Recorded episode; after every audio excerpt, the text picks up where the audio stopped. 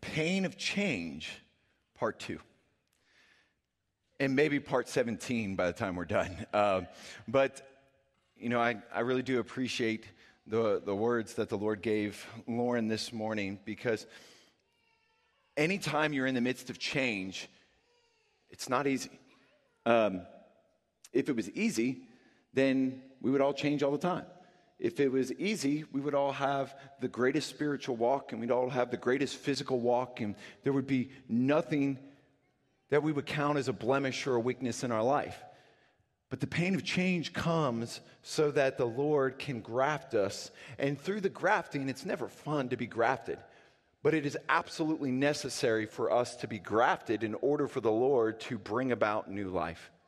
And so, a lot of times we don't understand exactly what's going on in our life. Last week, I kind of told you a recap over the last year what the Lord's been doing in my heart and doing in my wife's heart, doing inside this church.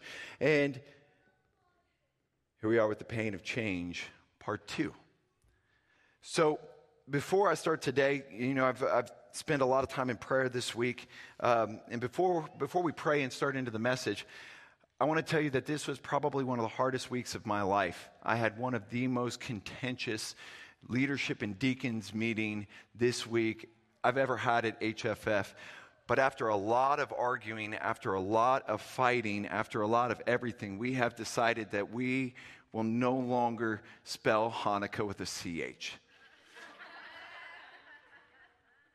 it was brutal. I wasn't sure the church was going to make it. But finally, after many hours of debating, we came up with we're just going to stick with the H. So it's okay to laugh, it's okay to joke, but let's go before the Father now because ultimately it's His word and His spirit that matters the most. So, dear Heavenly Father, I thank you for this day. I thank you for each and every person in this church. I thank you for every person who's watching online. I thank you for those who are at home who are ill this week, Lord. And I just thank you that you have brought such gifts to this city and to this church, Lord. Today, I ask, Lord, that you would go before me, that everything that would come from my mouth would only be of you. That you and you alone, Father, your spirit would be the only thing that would come from my lips. Father, I submit myself to you today, and I ask, Lord, that you will just bless each and every person in this church, that you will multiply the talents that you had given them before birth, and that we will walk in unity as one. In the name of Yeshua, the Messiah. Amen. This week, uh, we're going we're gonna start in Ephesians 2, and then I'm going to kind of lay the groundwork, and we're going to come back to that later on. So in Ephesians 2, I'm going to read 8 starting in 8 it's, it's one of the like most people don't remember ephesians 2 8 because it says for by grace you have been saved through faith it's probably one of the like least read Bible verses for us, right? Right? Like, I'm sorry, I didn't mean to go like all the way down in the jots and the tittles today, but like, for by grace you have been saved through faith. It is not your own doing, but it is a gift of God, not as a result of works, so that no one may boast. For we are his workmanship, created in Yeshua for good works, which God prepared beforehand that we should walk in them. Over the last year or so, God's really been molding, creating, and moving in this church. You know, last year, our, our, real core chapter was Acts chapter 2 to really adjust the fellowship back to the four main elements that the, uh, that the New Testament tells us we should be walking in. And, and while we've done really great in that, and there's been some struggles along the way of exactly what that's supposed to look like, what, what is that? There's definitely been growth of fellowship. There's definitely been growth of worship. I've seen lives change. I've seen marriages healed. I've seen manifestations of gifts in people that I don't fully understand, that I don't fully walk in. So I know the Lord is present and I know the Lord is doing something. But just as He's been moving this church in a certain direction for a certain season and a certain calling, and, and I, church, I don't have exactly the answer. I don't need to have the answer. I need to be submitted to God. And as long as the power of the Holy Spirit is talking to each and every one of us, and we're exposing our hearts and we're exposing our minds and we're walking in faith, God will not fail. The pain of change will be real, but God won't fail. I will fail you. I will fail you. Lauren will fail you. My wife will fail you. Brent will fail you. We will all fail you. God will never fail you. That's why you shouldn't put your trust in any man. It should always be your faith goes forward through Christ. For about six to seven years, we're almost on the seventh year, coming up in February. It'll be good old number seven. We've operated a church without a real clear mission or calling. You know, I can't tell you that I could tell you every single one of the mission statement bullet point items. That's a problem. That's a lack of leadership. And that's my fault. But one thing the Lord has shown me over the last year is that sometimes you overcomplicate things. And me especially. Because if you're like me, I like to build things. And if you go out and you try to build something, you know, you can go and find the best business model. What do you want to do? You want to, you want to have a cookie company? Fantastic. There's models all over the internet. Uh, this is how you build the best cookie company.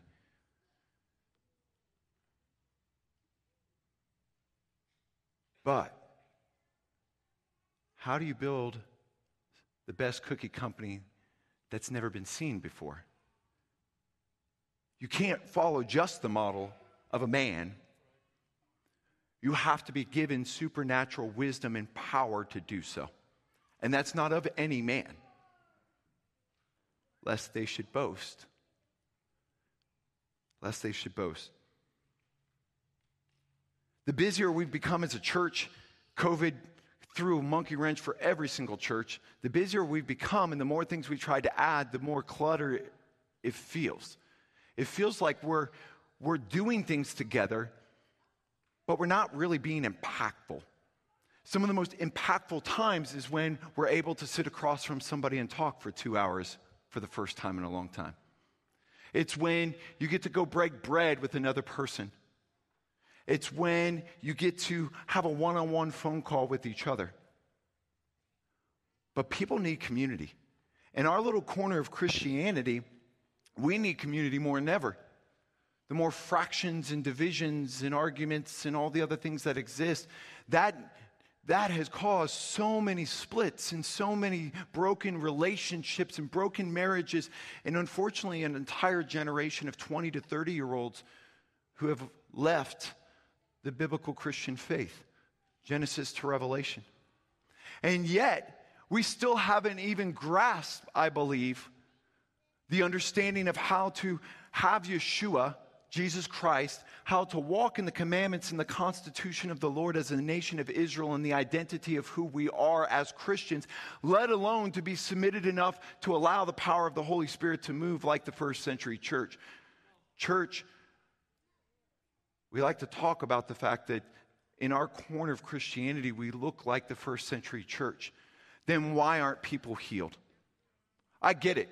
Tallits, tzitziot, kippas, Sabbaths, stuff like that. These are fundamental things that should exist as the constitution of your identity. And I'm not AG background at all. Pentecostal things scare me because most of the time I've seen them perverted.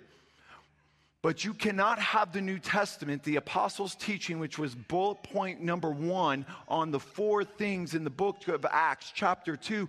You cannot have the apostles' teaching without understanding that there was things that did not come from the hands of one man. It did not come from the flesh. It came only by the Creator breathing and operating through his creation. And unfortunately, sometimes when we think of how we believe something should be done, we miss the point entirely. So, church, I'm going to tell you a lot today. I have no idea. I know what God told me to teach. I knew what God said, told us to start doing. This week, there was a conference call with the deacons, and we basically went through all of this.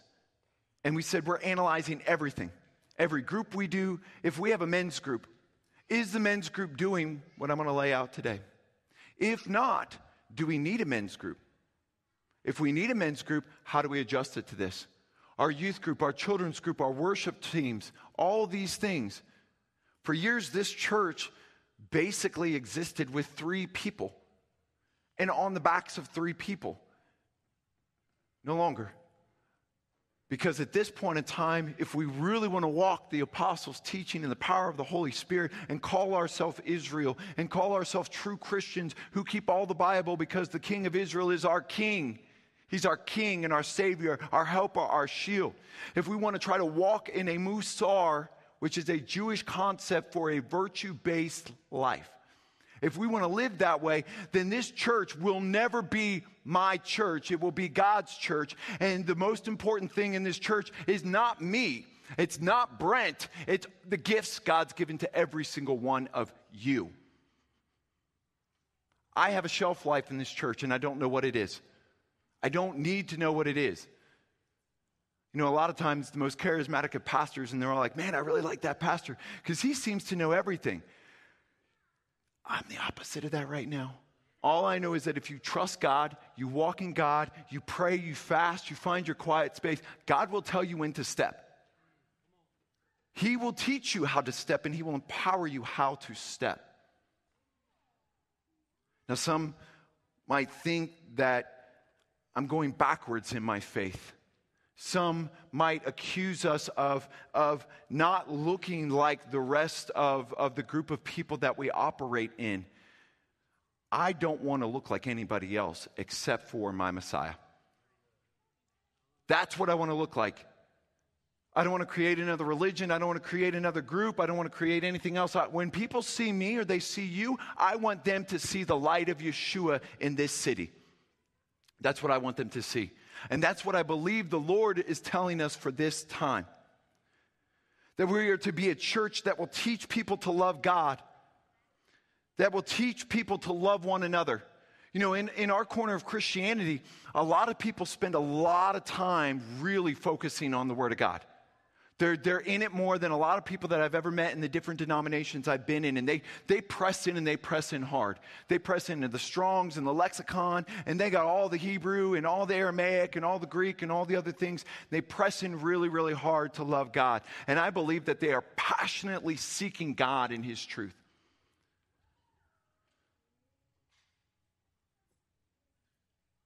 But we struggle to love one another. I've struggled to love one another. So we got one of the first two. So we're going to be a church that teaches people how to love God. That we're going to put God first. We're not going to walk in idolatry, spiritual, physical idolatry. We're going to uphold the name of the Lord. When, when people see us, Trollan actually said something this morning that was totally tracking along the lines of this message today. And I want people, when they hear my name or they hear your name or they hear this church's name, they immediately think about how great God is, not how great we are. How great our God is. Uphold the Lord's name and remember the Sabbath day. You all have done a great job of remembering the Sabbath day today. Thank you for being here to teach people to love others in community. We're bringing back small groups. Now, we're not going to bring back and we're not going to add anything. We're not going to do anything until we do a full analysis. We're trying, maybe by January 1st, to have that of everything we currently have. But I've said for a while, I believe that the Lord is telling us that in order for our community to grow, and our community has grown, we were 35 people last year at this same time. We have grown. And if He wants us to grow, the end result is, is that we will be in a facility that allows us to meet throughout the week that allows us to have time where you can have homeschool co ops, where there can be women's group gatherings, where there can be bunco, where we can do all these things. I want to bring back Bibles and bourbon for the guys. Like, there's just so many things. Yes, I drink bourbon, and yes, I smoke cigars. I want to be fully transparent with you in everything I do. We need to be a community who does life with each other. Because it's very easy to be a church that you just show up on Saturday and it's like, hi, how are you doing? And then when you need somebody in the middle of the week, they're not there. If we truly want to see the power of God change your heart and this community's heart, my heart, if we want to see the power of God move, that only happens if we're doing life together. And no, again, we're not doing a call. I'm not buying 70 acres out in Jones, and we're not all going to put up tiny houses. That's not happening. I need my space. I know, Trolland's over there like, darn. I snore, bro. You do not want to live anywhere near me.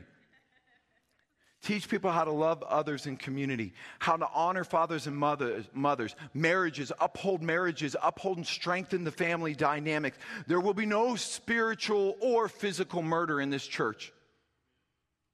I don't have the fear that you're going to pick up a stone and Cain and Abel the situation. But there's been in the past, and sometimes we do this to people even outside this church, where we spiritually want murder or death over them. We have to be a church that not only learns how to love each other, but learns how to love the world. Not the things of the world, but the people that God wants us to go back to to bring out. We are going to go back for the people that we were because somebody came for you and for me. No physical or spiritual adultery. Not happening. We're not going to have any thievery. And I know, again, somebody's like, oh, I didn't mean to take their coffee cup. No, we're talking about spiritual thievery too. You won't try to steal the gifts of somebody else. You will learn how to walk in your gifts. And I don't know how to do that. I don't know how to do that, but I don't need to know how to do that. I don't need to know how. Lauren doesn't need to know how. My wife doesn't. Brent, Tanya, the deacons, we don't need to know how. We need to know where to go. And the Bible tells me the only place to go is all my needs before the king. If we do that, we will never fail. And no matter what the calling is, we can only grow. We will not bear false witness and testimony on other people. Guys, this isn't just believers. This standard, it's not like we're checking off the standard and we're like, hey, if they come to HFF, these are the things we're going to walk in. No. Some of your ministry is in the marketplace. Some of you are business owners. That is your mission field. Most people here probably go out to eat or go to a grocery store. That is a mission field. You won't do these things there either because that brings spiritual death to our entire community. And there's plenty of churches in this city that you can go darken the door. I will help you go to another church if these things are not what you feel like God is telling you to do in your life. I will help you. I will introduce you to the pastors. I will introduce you to the messianic rabbis. I'll introduce you to the, the apostles. I'll introduce you to whoever they are to get you to the right church because this is what God has told me this church should do for the next year. And if you're not going to want to be a part of that, I need to get you where you need to be. Not try to beat you over the head and make you into something that God hasn't called you to do. The kingdom of God is not about the kingdom of HFF. HFF is a seed in the kingdom, just like you're a seed in the kingdom. We're not the only one. Otherwise, we're building HFF into its own kingdom, and it will fall and it will fail. No coveting of physical or spiritual gifts. And third, we will teach people to serve the world. I've been in this walk this corner of biblical Christianity now for about 15 years, 2007, January 2007, I believe it was. We lost discipleship when we left the church. Discipleship isn't subscribing to the website of some teacher and watching all their teachings. That's what we've called it. That's what a lot of ministries have called it. I haven't seen any discipleship fruit there. In fact, I've seen the opposite of that because most of the people who've gone through those situations end up with a real pain of change, which is they don't have a relationship with each other anymore. Because it's all about what you can obtain up here, it's not about what you can do here. Discipleship is locking arms with somebody and doing life with them. It's caring about who they are. And yes, there's theology and there's philosophy in there, but it's so much more. It's so much more. A couple years ago, the, I had a core group of guys who helped me put on the Feast of Tabernacles in Chandler, Oklahoma. And I got them mugs. I got them coffee mugs because it was the most manly thing I could do. I'm not a gift giver, I don't do well with love. I've said I love you to men more this year than probably my entire life, honestly. Because I know how important it is to open your heart to do life with other people. And through opening your heart, that love can be molded and shaped inside a stony heart, which, if I didn't fully have, I was very close last year. But I bought him mugs and had a quote said brotherhood. We have a friend who does, you know, printing on stuff like that. Said brotherhood means I'll come for you no matter the cost. And I think I gave it to seven people. That type of brotherhood I have very rarely seen in our corner of biblical Christianity. When things get tough, when you get sideways, when the Lord works some sort of curveball, like people like to cut and run. Hmm. Not here. You can walk away, you can run away, but I'm still going to come for you. You're going to have to put your notifications on silent. Do not disturb. We don't walk away from our brothers. We don't walk away when things get tough. Because otherwise, we're operating in our own power and our own strength. And in those moments, you will fail. You'll do what's right for your flesh, not what's right for your spirit and spirit of God. Through that, we're going to do more outreach opportunities. One of the pillars of this congregation is that we do outreach. And I know that's hard because people work and we got lots of kids and stuff like that. But we will not stop trying to save the lives of babies in this city. We have a college campus. I don't know how many Planned Parenthoods are in this area, but I know at one point in time, we helped the Pregnancy Crisis Center, and we still try to through volunteer and, and gifts and financials and things like that, that was literally in between the university and a Planned Parenthood. I don't have the gift of street preaching. I don't know how to do it. It's not something that God has given me. But we need to be evangelizing to the poor. We need to be evangelizing to the homeless. And I know every year we, do, we try to do those things. Uh, before COVID, Grace Living Center, we would go and we do lead worship and we'd have devotionals in the senior center. We need to be known for the fruit of sowing into this community. It's imperative. Because the more we give back to other people, the more God will give to us engage more people in our services. Probably noticed while I was on sabbatical, all of a sudden there's all kinds of new people, and you know, we got some weird transitions happen, and you got people who've never done the benediction, we got a new benediction, you got these types of stuff. We are going to engage more people in the entirety of the service as a whole personally, my goal would be that I would step back from leading worship as much that, as I have, and I'd focus on the role I have in the next season, and we would empower other people in the church to do so, which is why you've seen more of that. And it's in every area. This church can't grow on the backs of one or two people. It has to grow by the Spirit manifesting itself through the gifts that God already gave each and every one of you. Engage more in leadership tasks working on all that.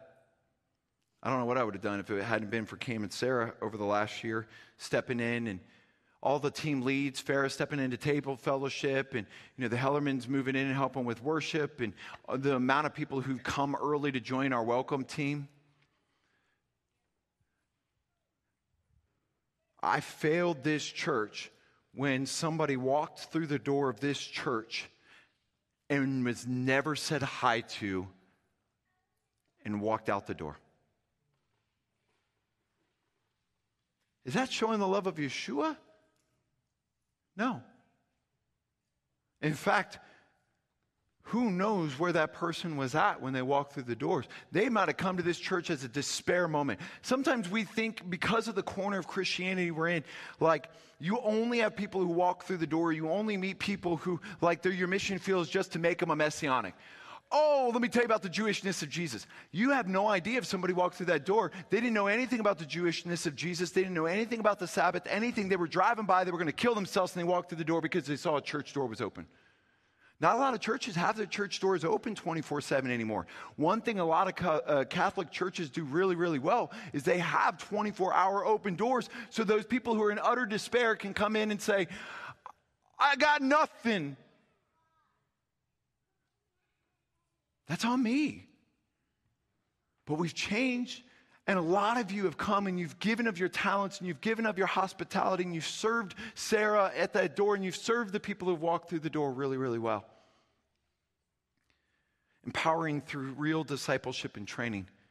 I have no intention of sitting in a studio and doing a 12 part discipleship DVD and having you subscribe to my website.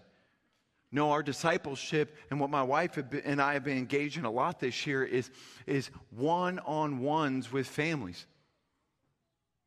But it's not just me. We've got deacons and we've got leads and we've got people. If you're coming to be discipled to me on how to speak in tongues, I can't do it. At least, not the way the Bible says. I can teach you how to speak some made up language, but I can't teach you the power of the gift because He has not given it to me. So I cannot disciple you. So there's somebody else that you have to get them engaged to in the community so they can be discipled in that area. Otherwise, again, we just create our own perversion. And then, lastly, which is sometimes the hardest thing to do, sometimes we have to send you out. Sometimes, and again, I come from Baptist churches and Nazarene churches and all those things, and a lot of times they were very missions minded. So the training and everything was with them almost understanding you're going to get sent out to some other church or some other city or whatever. A lot of times in our corner of biblical Christianity, we see any time that somebody leaves the church as divisive because we've been trained that that's the only way you can leave the church. No. Sometimes the reason why you have to be sent someplace else is because your training came here to go impact there. We need to be impacting the world. We need to be impacting the city. We need to be impacting Oklahoma City. Some of you drive an hour or so to get here every single day. What if God's calling is for you to shepherd a congregation in that city? How dare I, in the position that God has given me, how dare I try to squander that calling on your life? How dare I stand in the way of God's call on your life? So maybe the training in the season you're in is just so you can go out and serve someplace else. Hmm. A virtue based life. Isn't that what we should all want to live? I want you to be Jesus every place you go. Jesus at Pub W, Jesus at Whiskey Cake, Jesus at Gap, Jesus at Banana Republic, Jesus at Old Navy, Jesus down at uh, uh, down on campus, Jesus at Math Enthusiasm, Jesus at the, uh, the at the marketplace where you work. Like Jesus everywhere. Shine the light of Yeshua every place you go. And sometimes that's just by loving people. Because this world doesn't love much right now, except for themselves. Over the next 30, 45 days, a year, if that's what the Lord says, we are going to work on a- analyzing every single thing we've done in this church, why we do it, how we do it. And if it doesn't do those things and it doesn't help develop people, then it won't be here anymore. Because as a team, we're committed to developing people and developing this community so that we can reach the lost. We haven't done really a great job of that in the past. We've done a really great job of basically providing a, a more uh, Sunday like experience for Saturday Sabbath keepers. That's pretty much never going to change. That's how I'm wired. There's already all kinds of Torah services all over the city. There's already all these types of places for you to go, and you should go if that's what God has called you to do. You can get online, you can find Torah portions from 30,000 people, and you can get all kinds of commentary. You can go back to Judaism and you can watch from their rabbis. We're going to go downtown to Chabad and work cooperatively with the Jewish community. I promise you, the last time I was there, which I think was two years ago, there was more Jesus believers there than there was Jewish people there. That's, that's awesome. That's awesome. This doesn't need to be the only Jewish Jesus church. No. No. If you will, go with me to the parable of the talents, starting in verse 14. For it was will be like a man going on a journey who called his servants and entrusted them his property. To one he gave five talents, to another two, and to another one. To each according to his ability. Then he went away. He who had received the five talents went at once and traded with them, and he made five talents more. So also he who had the two talents made two talents more. But he who had received the one talent went and dug it in the ground and hid his master's money. Now, after all a long time, the master of those servants came and settled accounts with them. And he who had received the five talents came for, bringing five talents more, saying, Master, you delivered to me five talents. Here, I have made five talents more. His master said to him, Well done, good and faithful servant. You have been given, you have been faithful over a little, and I will set you over much. Enter into the joy of your master. And he also who had the two talents came forward, saying, Master, you delivered to me two talents here. I have made two talents more. His master said to him, Well done, good and faithful servant. You have been faithful over a little, and I will set you over much. Enter into the joy of your master. He also, who had received the one talent, came forward, saying, Master, I knew you to be a hard man reaping where you did not sow, and gather where you scattered no seed. So I was afraid, and I went and hid your talent in the ground. Here, you have what is yours. Hmm. Okay, so we've got three examples here, three witnesses. We have one who's a real go getter, they were an entrepreneur. They were a social media influencer. They had the ability to double their base right away. The other person they had just joined Instagram a couple of days after them, and so their social influence was a little bit less. But they were able to double the amount of influence that their master had given them and give that back to their master. Yet the other person was also given something to invest, and they buried it in the ground. Out of fear, out of judgment for their master. They justified why they did nothing with their talent. They justify because, well, you're an evil man you did this and you did this, so that means I shouldn't do this. I've done that for almost nine years. I have buried my talent in the ground.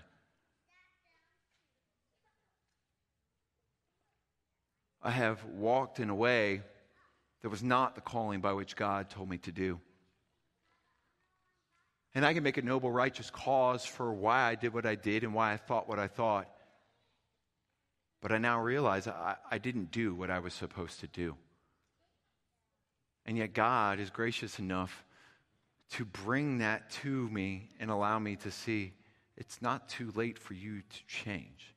It's not too late for you to walk. It's not too late for you to have faith so that I can bestow my mercy and my grace upon you and your family. It's not too late. But the master answered him And he said, You wicked and slothful servant, you knew that I reap where I have not sown and gather where I scatter no seed. Then you ought to have invested my money with the bankers, and at my coming I should have received what was my own interest. So take the talent from him and give it to him who has the ten talents. For to everyone who has will more eh, who has will more be given and he will have an abundance but from the one who has not even what he has will be taken away and cast the worthless service into the outer darkness. In that place, there will be weeping and gnashing of teeth. God gave you a talent before you were born, Ephesians 2, so that you might, you got to choose to walk in that. So let's look at that in the light of the parable of multiplicity and the parable of the talents here. Jesus came. Jesus walked. Jesus talked. The power of the Holy Spirit then descended upon the nations at Pentecost after the ascension of Jesus to the heavenly realm, Yeshua HaMashiach. He's gone away, but he left you with talents that were predestined. How many of you can honestly say today that you're using those talents in the way that would be well for you upon the return of God to this earth. How many of you are walking in the multiplicity of the talent God gave you? You want to know why we don't see a lot of, uh, biblical Christianity evangelism down there? Because those people haven't stepped up with what God gave them their calling, or they've been run off to other places, not in this community. The gift of prophecy, it's welcome here. The apostolic office, the shepherd's office, the teaching office, the fivefold ministry that God talks about in the New Testament, those gifts and those talents were given to people in this room and they're not currently walking in it. This is why we're not changing our city because we're not multiplying our talents as a community by the power of the Holy Spirit. We're still wrestling with right now the Spirit and truth. And guys, trust me, for a long time, this corner has been so far over on the truth and still struggles with the truth element. And I'm not interested in swinging the pendulum so far over here to where, you know, I'm throwing my coat at you and you're falling backwards. And it really didn't happen. It was that I hit you with a button in your eye and you had no choice but to go down. No, if we're going to see the manifestation of the Spirit, it can't be the manifestation of the Spirit of me. It can't be the manifestation of the Spirit of you. It has to be the manifestation of the Spirit that the Master gave you and trusted you with so that He could go away. And when He came back, He could say, Well done, good and faithful servant. Because if not, it comes with a promise. It comes with a promise. He's going to take from you and give it to somebody else. God doesn't like socialism in this context. He's going to take it from you and give it to somebody else. They did a lot, you did nothing, boom, there. He does not need you, but He wants you. He wants you because Ephesians 2 tells us He called you before you were born. I didn't call you, your Creator called you. My job is to provide a community for you to walk in that, to develop in that, and to see the transformation of lives not just in this church, but outside those doors. But you cannot affect the kingdom of God out there if you can't get right with God in here. God gave you talents. God puts his spirit in you to help you multiply your talents. It was unfortunately spent a lot of time fighting over how we were saved. Well, grace, but grace isn't just the New Testament where, you know, everything is forgiven, you can do everything you want. Grace was also there with Abraham because it says that Abraham's faith was counted as righteousness to him.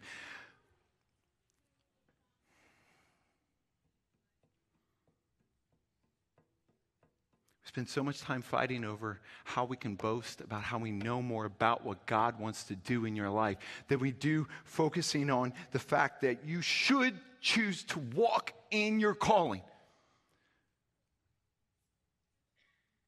If you currently do not feel like you are walking in your calling, Ephesians 2. I don't, I don't know why the Lord put President Joe Biden in place when this, and I don't know why the taxes are here, and I don't know why COVID, and it's got to be the end of the world, it's got to be the end of the world, it's got to be the end of the world. Our world never began. If you are not walking in the talents that God gave you, our world never began because we were made to do something and then given a choice. So I don't care how great your life has been, how hard your life has been. If you're not walking in the calling that God gave you, then your life has not even begun.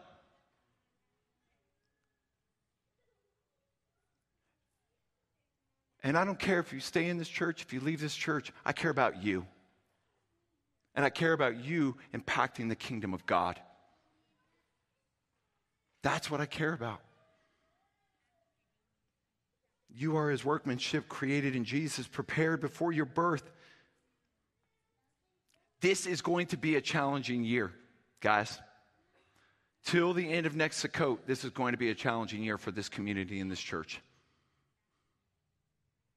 It's going to be.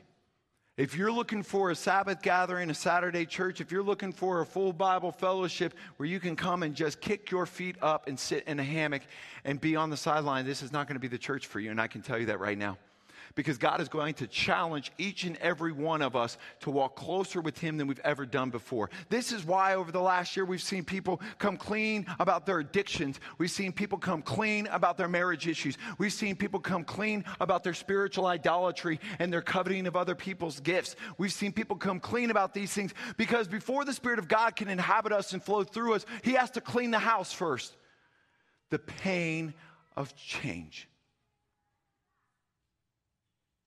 This year is going to be challenging for this church because I believe God wants you to step into whatever your calling is. Now, some of you might be walking in it right now, and the pain of change might not be that you're walking in your calling. It might be that God's getting ready to send you to a place you didn't want to go. Maybe, you're already walking in your calling, but maybe your calling is meant to go someplace else so you can impact the kingdom there. Pain of change. Maybe it's you have no idea what your calling is. You're going to have to wrestle and fast and pray corporately together with our prayer team leads. We'll be announcing that next week. This has to be a church that prays together.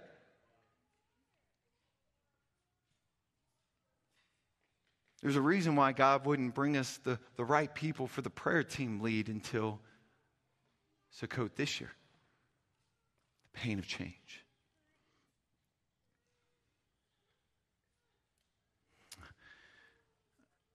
I'm going to do something that might get me in trouble, but I don't care because I told you I'm going to do exactly what the Lord wants us to do. I'm going to invite Michael and uh, Corey back up.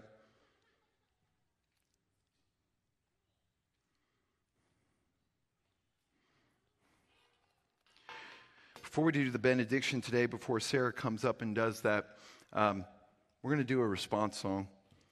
This week I was supposed to lead worship and teach, and I made jokes about it the last couple of times I go on a sabbatical or I travel for a week or something. I come back and it's like the all Chris show.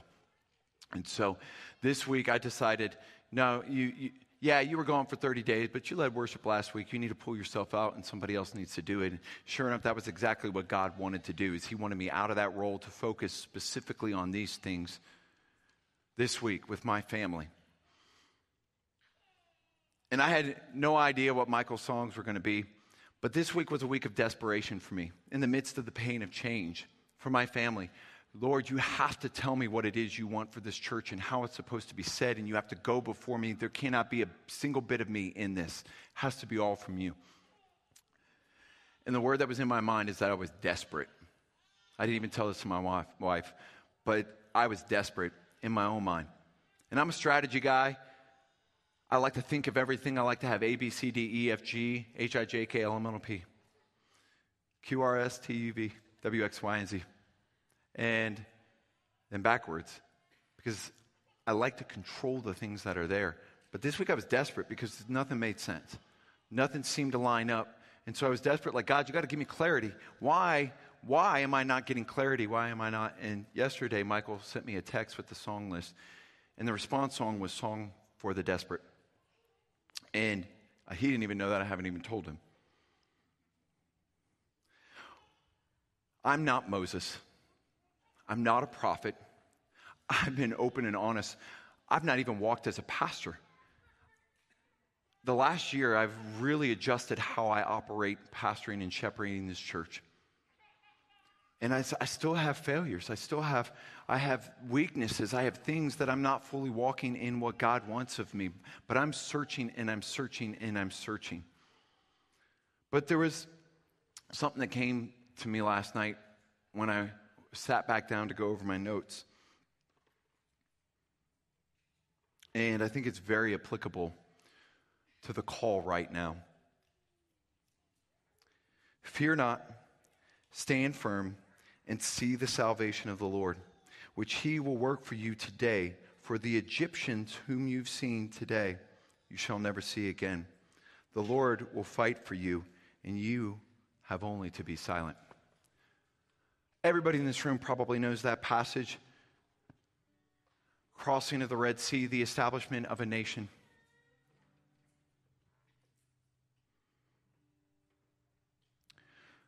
Every single person in this room has Egyptians. Every single person in this room has Egyptians. You have something that is bondage or that has enslaved you or that has oppressed you. Everybody in this room has something.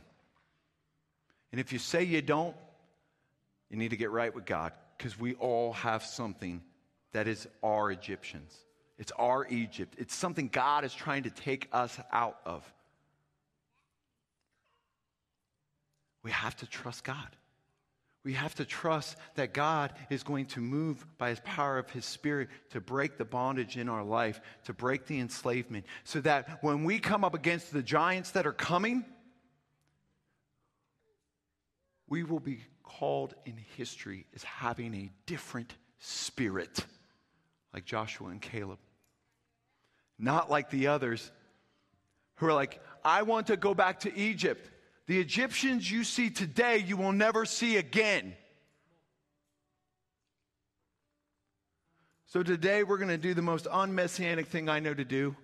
Not because I'm trying to be unmessianic, but because at this point in time, as a Christian, as a believer of Jesus, Yeshua HaMashiach, as a Sabbath keeper and a Torah observer and the roots of my faith,